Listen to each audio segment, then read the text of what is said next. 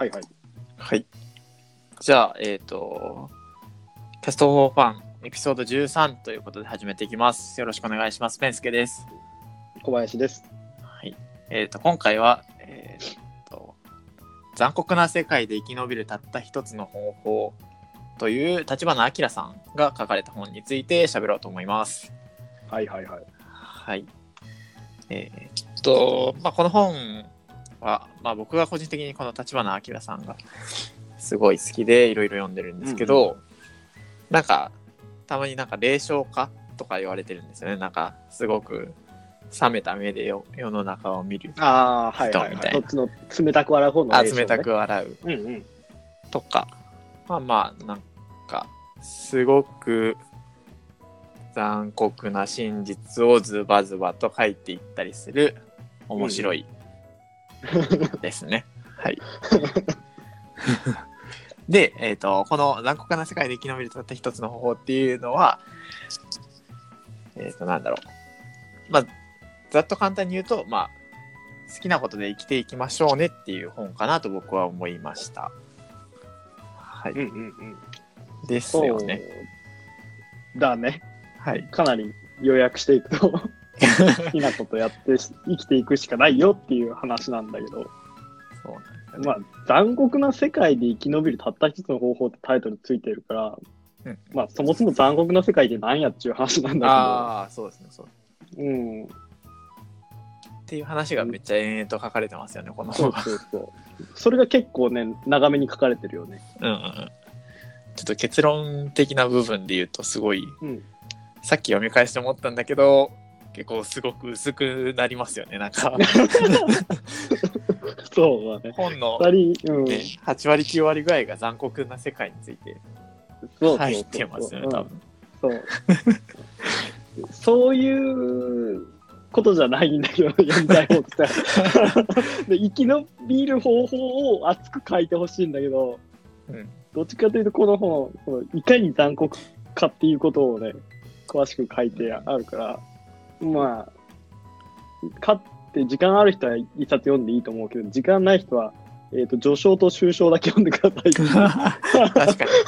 乱暴な序章とになっちゃうね。後書き読んだら、まあ、うんその、なんか生き方的なことが書いてある。うん、うん。まあでもなんかその、エッセンスじゃないけど、なんでそう考えるかっていう部分が重要だからこそ、多分この人は、うんうんその残酷な世界についてめっちゃ描写したのと、うんうんまあ多分あとは多分ですけど、僕の勝手な考えです。この人が個人的に遺伝学とか、遺伝的な話がすごい大好きだから、えはいーと、はいはい。遺伝的な話を、遺伝子的になんかうん、親のうんうん。なんか頭いいのは子供にどう映るのとかそんな話ばっかりをめっちゃ書いてますね。なるほど。で話若干それるんですけどその遺伝的な話がめっちゃ面白いんですよねこの人。えーえーっと、でそれでそっちを読みたかったらなんかまた別の本があるので残酷なうんうん。言ってはいけない残酷ななんちゃらみたいな本があるのでそっち読むとすごい面白いです。なるほどな。はい。残酷な世界、うん、ね、遺伝関係の話が好きっていうのと、ね、残酷な世界、えどういうことなのってことなんだけど、まあ、ざっくり言っちゃうと、結局、その自分の能力的な部分って、もうほとんど、その自分でコントロールできる部分にないっていうか、あね、遺伝になっちゃうよみたいな、そうね。そういう話だから、まあ、なんて言うんだろうね。うん。まあ、残酷だよって話だけど。あれですよね多分、えっとうんコントローラブルな部分とコントローラブルじゃない部分があって、うんうん。で大体は人間っていうのは遺伝で決まっちゃうんだから、遺伝っていうのはうんうんそんなのコントロールできないよねっていうことで、なんでそのコントロールできる部分ってすごく実はすごくすごく小さくてその中で生きていくしかない残酷だねっていうそうそうそう。うんうんうん。そうそうそう。感じかなと。うん。っていう。まあ、言われてみればみんな結構納得する部分多いんじゃうん。そうですね。ね。ないうん。でまあ具体的な話をちらほらとうんうん。すると、なんか例えば子供の成長に親は必要ないんじゃないかみたいなことを言っていて、はいでなんかそれで面い。白かった話がなんかまあそのえーとなんだっけな。あそう親親が関係してるかどうかっていう要因を確かめるのに、えっと、一卵性ソーセージうんと、まあ、双子で同じ、まあ、一卵性の双子を調べれば、まあ、それっていうのは遺伝的に一緒だからでその2人がどう違う人生を歩んでいくかっていうのを調べれば分かるよねっていうことではいはい。で一卵性ソーセージでかつその2人はその双子は別々の親に育てられましたという別々の養うんうん。母さんうんうんうん。で、えっと1人はプロのピアニストになりましたと。1人は、えっと音符すら読めない子に育ちましたと、全く同じ遺伝子から生まれてるのに。うんうん、でまあでもう一個びっくりすることがでプロのピアニストになった方がえーっとバリバリを、えーっとその育てたお母さんもバリバリプロのピアニストかというと全然違くてまあ音楽全くやってないお母さんが育てた子の方がプロのピアニストになりましたと。で逆に音符すら読めなかった。子のお母さんはピアノ教室の音楽教師だった。みたいな。うん。話があって、はい。まあ普通に考えると,、えー、と親がピアノ教師だったら子供にピアノを教えるんだからまあプロのピアニストになって当たり前。当たり前というか、まあまあ遺伝的にも優れてるんだからなりそうだけど実は全然違くて親は全く音楽の仕事してない。つまり、えっと、育ててないのにそっちがプロのピアニストになった。うん。ちょっとなんか長くなったけどえっと、うんうんうんうん。で、うん。なんでかなっていうとえーっとあれですよね。なんか褒められたみたいな。えーっと。うんうん。ピアノ教室の子供の方は、ピアノができたところで周りの人みんなできるから別にうんうん。へーって感じだったけど、うん。えっ、と、プロのピアニストの方は、えっ、と、あれ、えっ、と、すごいってなったから、周りが、あなた音楽できるんだ、ピアノできるんだ、すごいってなったから、それが嬉しくて、どんどんどんどん成長していった。っうん。ていうことで、親は全く関係ないよねっていううんうん話が僕はすごく面白かったですね。うんなるほど。まあ、これが、ね、生き延びるたった一つの方法が好きなことを仕事にするってことなんだけど、まあその好きっていうことにつながってくるっていうことなのかな？うんうん。そうじゃあですね。好きなこと、まあこれで言うと得意なことをやってると周りから褒められてどんどんどんどんうんうんうん得意になっていくよっていう感じですね。うんあとは、まあ、バイク便の話は、ねうん、なんかね、これもまた残酷な話だったけどね。残酷ですね。うん、バイク便、これバイク便ってアメリカとかの話なのか、ヨーロッパの方の話なのかな？どうなんですか？バイク便って僕、フィリピンにいた時にめっちゃありましたけど、アジアと。か、東南アジアとか、あ、そっちなのかな？あのなんか、バイク好きな人うん。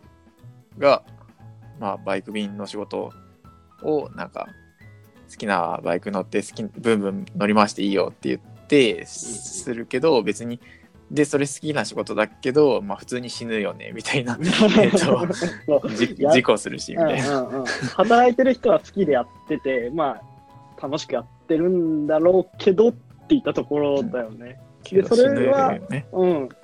結局なぜかっていうと、まあ、これかなり後半の方に書いてあるんだけど、まあうんそのバイク便の会社が、えっ、と、その、ライダーが幸せになるようにと思って仕事をそもそもさせてないからうんうんっていうことらしいけどね。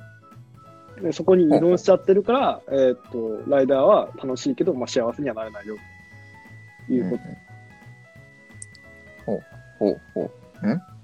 バイク便の会社の人がさせてる。会社の人が、そのライダーが幸せになるっていうことを目的としてビジネスを回してないっていう。ああ、なるほど。うんうん。そうですね。バイク、会社の人は単純にまあ利益出ればいいですもんね。そうそうそうそう。まあでも、かといって、そのバイク便の人たちは、普通に正社員で働いて、土日でバイク楽しもうってできるかっていうと、うんまあその人たちに学があるわけでもないし、事務職できるかって言われるとできないよねっていううんうん。なので残酷だねと。うんうん、結局好きを仕事にするしかなかったんだよねっていう。うん これ二面あるよね。そのなポジティブな意味で好きを仕事にしするっていうこととさ、うんもう好きを仕事にするしかなかったっていう、両方語られるよね。そうですね。うんまあ、だから、なんかこの辺から、こう、現実的な回へ導いていくのが、まあ、うんまあでもこ、それをもっと本で語ってほしかったっていうのはありますよね。そうだね。生き延びる方法をね。なんで、まあ、それを僕らが喋らないといけないですね。いけないね。えっと、なんで、なんだろう。僕は、うん僕結構これについてずっと考えてて、うんうん。ああと、それこそ、あの、前回の紹介した本のフロムダさんとかも、えっと、そのブログ記事を書いてて、うん。まあ、えっと、大体の人は好きなことと、えっと、社会から認められることの、なんか共通する部分が少ないから、はい。まあ、好きなことで食っていけないと好きなことが食っていける例えば僕プログラミング好きですけど、うんうんうんプログラミングだったら全然食っていけるからありがたいんですけど、うんうん。例えばなんかなんだろうなあ僕の嫁あの手芸好きなんですけど多分あんまり食っていけない かなうんと。難しい。うんうんうん。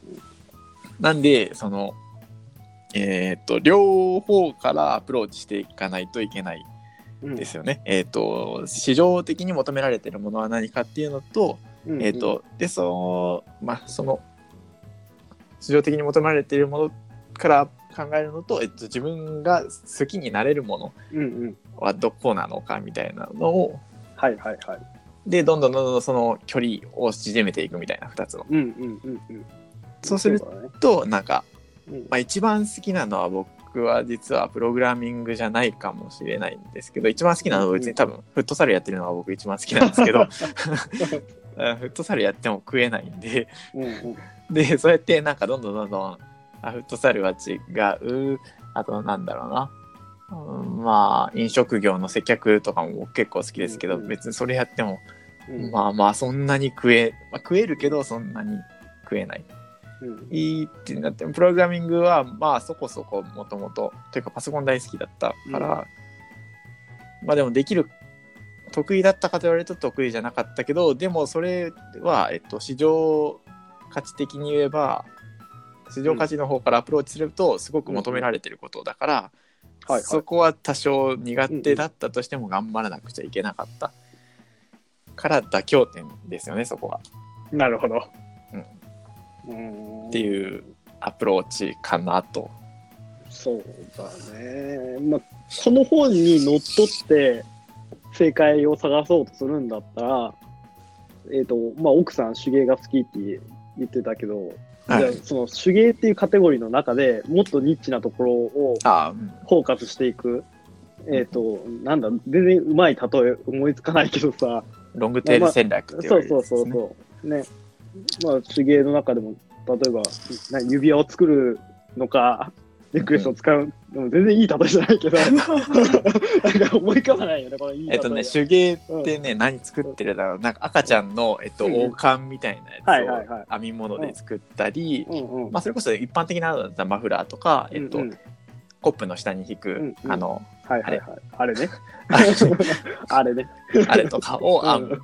うん。まあでも、その中で、うん。まあ言ったらあれですよね、オーダーメイドで作りますとか、うんあ、嫁すごいの作ってたんですけど、えっと、うんうん絵本を布で作るんですよね。いや、もうそれこそね、ニッチな戦略で、めっちゃすごいんですよね。うん。あ生きていけそうだけどね。子供の名前うん塗って、で、なんか、うん蝶々とか、なんか、くしゃくしゃって羽が言ったり、うんうんなんか、うさ飛び出せぎさんの。そううそうそうそうそううさぎさんのえっと口のチャックが開いて人参食べさせられるとか全うん。部うんなんか手芸で頑張って作っててえー。すげえって思って。多分そういうのをまあまあまあ頑張ってこうオーダーメイド的なことでするとうん、まあ一部には受けられるかもしれないっていう。そうだね。で、そこで評判を獲得しろみたいな言い方されるよね、この本で言ったら。で評判って言うとなんとなくよくわかんないけど、これ多分今時の言葉で言ったら信用になるんかなと思って。信用経済って言いますね。そうそうそう。最近流行ってるからね、ツイッター界隈では。まあ、信用だっつって。で、まあ、信用獲得していこうねって言ったところなんだろうけど、うんうん。そうで、うん。で、あと、まあ、これ、この本じゃなくてもめっちゃ言ってるのが、比較優位の話が、まあまあまあ、現実的に役に立つ。僕、この比較優位の話すごく好きなんですけど、多分この本以外にもよく見て、うん経済、経済学とかでやるのかな。そうだねなんか、自由貿易のところだね、経済で言ったら。うん。えっ、と、なんか、出来すぎくんは、まあ、何でも出来すぎなんで出来すぎくんなわけでして、うんうん、まあ、例えばで、出来すぎくんは弁護士ですと。えっ、と、で、まあ、法律のことに関しても100%めっちゃできる、120点出せるけど、まあ、あと、静香ちゃんもいますと。静香ちゃんも一応弁護士ではありますと。ただ、まあ、出来すぎくんよりは全てに対して劣ってますと。うんその、出来すぎくんがテストで全部100点取るところ、静香ちゃんは全部80点ですと。うんうんまあでも、それでも静香ちゃんは生きていけるのかなっていうと、この比較優位の理論でいくと生きていけますよねっていうのがあって、で、何かっていうと、えっと、出来すぎくんは実はなんか、ちょっと法律の話やめるんですけど、えっと、数数学がもう100点どころか200点ぐらい出せますと。うんうん。まあでも他の教科は100点ですと。いう時に、えっと、静香ちゃんが静香ちゃんも数学100点取れるけど出来すぎくんに集中させて数学だけをやらせた方が実は全体として利利益が上がる、えっと数学だけにリソースを割かせて静香ちゃんが他のなんか国語とかうんをやっていくと全体として利益が大きくなるのでそのまあ現実的な話で言うとプログラマーはプログラムだけ書いてデザイナーはデザインだけ書いてまあなんだっけこの話これえっと餅は餅屋か。うんうん めっちゃ長く言ったけど餅は餅屋にした方が全体的な利益はでかくなるよねっていう。うんうん。僕これにすごくた助けられるんですよねいつも。なるほど、なるほど。なんか高校の時に周りがあのちょっとした進学校に入っちゃったのでなんかうん周りがすごくできすぎて僕うん。うん何もできないやって落ち込んだ時にこの比較優位の話を聞いてうん、あなんか頑張ろうって思います、ね、まあそうだね。まあ、うん。なんか自分って特に秀でたことないとか、得意なことないって思ったりするけど、うん、何かしら一つはあるんだろうね。比較優位っていう考え方持ってたらね。うんうんううんん。絶対、すごい人と比べちゃうと全部劣ってるって考えちゃうけどね。比較優位っていう観点に立てば、まあ、自分でも強みってなんかあるんじゃないかなって見つけやすいのかもしれない。ですよねうん。別に勝ててなくてもうん。大丈夫っていう。うんうんうん。60点そこら取れれば仕事になるうん。んですよね。だから今、プログラミング勉強してる人も遅くはないよ。あそうですね。話なのかな。本当かどうかは知らいないけど。やそれは本当にそうですよ。だってねなんだかんだ IT 化されてないところうじゃうじゃありますからねうじゃうじゃあるね。あのでそういう意味で言うと、I、あのたとえ人工知能になろうと IT 導入してないところまだまだあるたとえ10年以上前の、えっと、技術ですら導入されてないところがうじゃうじゃあってで導入ししたら絶対に効率上がるんで、うんうん。まあいろいろまあここはあんま言い切ると微妙かもしれないですけど角が立ちますね。角角が立つんですけど、え絶対上がるので、まあ、ここはちょっとあえて言い切らせていただくんですけど、うんなんでそういうところを、まあ、なんだろうな。まあ仮にですけど、まあ地元の塾、地元の個人塾になんか決済システム、決済自動化システムを導入するとか、うんうんうん。よくわかんないですけど、ななんでもいいけど、うん多分あると思うんですよね、仕事。あるよね。それぐらい IT はいい仕事だと思ってます。なるほど。IT が好きだと一番いいね、そうだとね。あ、そうなんですよね。うんね。好きじゃない人いますもんね。そうですよね。結構そのプログラミング盛り上がってるからさ、多分好きじゃない人も結構やってると思うんだよね。なるほど、なるほど。そうか。うんで自分自身、僕自身もね、どれぐらい好きかって言われたら結構微妙かもしれないね。うん。うん、100%好きかって言われたら多分100%では絶対ないし、うん。まあ5割以上あると信じてるけど、まあでもやっていくうちにす、うんうん。好きになるっていうのがありますからね。なんか、うんうん、そうだね。まえっ、と、僕が思うのは嫌いじゃなければ、それでいいですよね。はいはいはい、なるほどね。なんか、辛いって思うなら、それこそ多分僕、あの、手芸やったら多分、うん、本気で辛い。なんでこんな、なんでコピペできないんだろうって絶対思うんですけど、そうね。辛くなければいいんじゃないですかね。まあ、お仕事にも言えるのかもしれないね。普段働いてることがうん辛くなければ。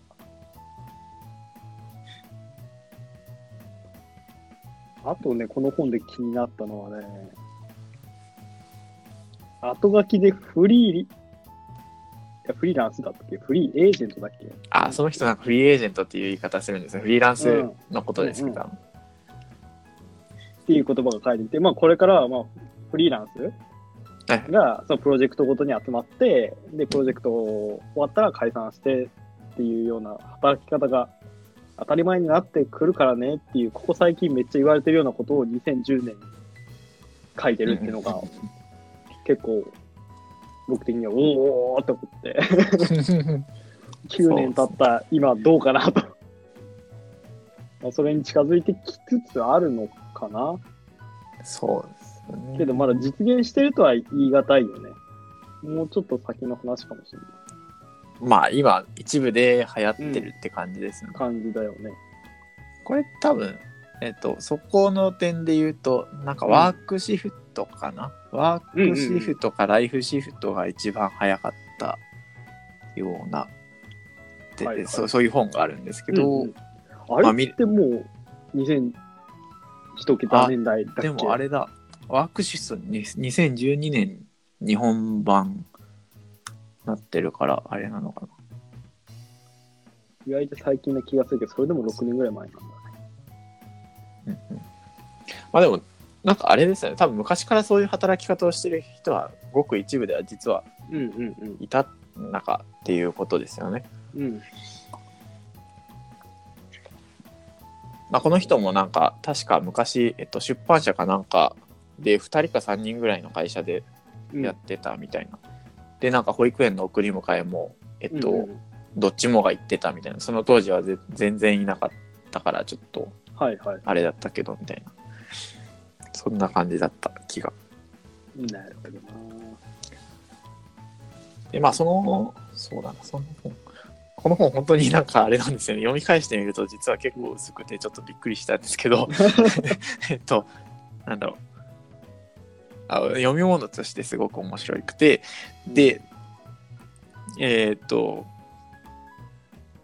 多分他の本とかも読むといいんですよね。この人が一貫して言ってるのは、えっと、うーんと、まあ、フリーランスで生きていきま生きていきましょうみたいなことをずっと一貫して言ってるんで、多分フリーランスになりたい人は読むと面白いと思います。えっ、と、フリーランスが、なんか、例えば税金面でどういうふうに動くのかとかうんうんも別の本で喋ってますし、ああ、そうなんだ。そうですね、なんかお金の拾い方みたいな、なんだっけ、忘れましたけど、立花明っていうので調べてもらうと、多分いろいろ。貧乏はお金持ちとか、うん臆臆病者の株投資とか。全部多分一人で生きていけるような、はいはい。うんうん。えー生き方の戦略みたいなことが書いてますね。なるほど。であとまあ遺伝の話と この人本当に遺伝の話めっちゃ好きで 面白いんですけど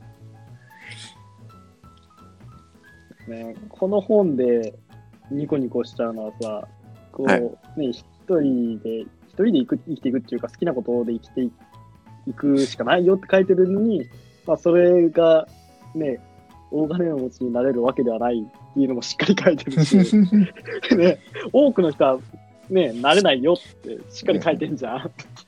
で成功する保証も全くないしうん、これが完全な最適解でもないし、なんか、完璧な処方箋でもない、しっかり書かってうん。書かれてるから、なんか、うん。あれですね あの下手な自己啓発本みたいに夢を与えてこないですよね。現実を突きつけてきますね、これ。うん、そうなんだよね。そういうところはね、結構ね、好きだよね。でも多分この人確か、えっと、の生き方的には、えっと、世界を変えるなんて無理だけど、えっと、うん自分と、まあ、家族ぐらい幸せだったらいいんじゃないみたいな。うんうん。で、あ、これ多分別の本で書いてたんですけど、えっと、うん自分と家族を幸せにするためなら、少々のなんか社会への不義理だってまあいいでしょうみたいな。うんうん。えっと、悪いことっていうのは神の見えざる点によって、うんうん。えっと、どんどんどんどん構成されていくものなんかどっかで悪いことをしたら、まあ、うんそれを直そうと思って、えっと、みんなまあ法改正とかちゃんと進むんですけど、はいはい。まあ、どんだけやろうとしてもどっかに穴はあって、うん。まあ、でその穴つつくのどうなのって思うかもしれないけどまあそれでも社会ってそもそもあの残酷なので、まあ、この本で言ってる通り、残酷なんだからその自分と自分の家族を幸せにするためだけだったらもう少々のことは目をつぶって自分の周りだけ幸せにしようよっていうことをはいはいはい。言ってるんですよね、この人。非常に現実的な、そうあれだなんですねね。。うん。アメリカ人みたいなシリコンバレーみたいななんかうんメイキング・ザ・ワールド・ベターじゃうん。ないはやめましょうと。うん。うん。世界をよりよくなんて無理だからうん。あの普通の人にとっては。だからそうなんだよな。結構辛辣に書いてあるもんな。好きを仕事にしたいのならビジネスモデルを自分で設計しなくてはならないって書いてあるからね。ね無理ですからね、うん普通の人結構。そう。で、まあ、偉いのは Google や Apple や Amazon やその他さまざまな新時代のサービスがそのためのインフラを用意してくれている。うんそれを活用して幸福なか新しい可能性を見つけるのかどうかは君次第だって2010年に書いてるのは偉い。そうですね。うん。かなり条件とした2019年整ってるから、うん、あとはそれこそ君次第なんだろうね。そうなんですよね。うん。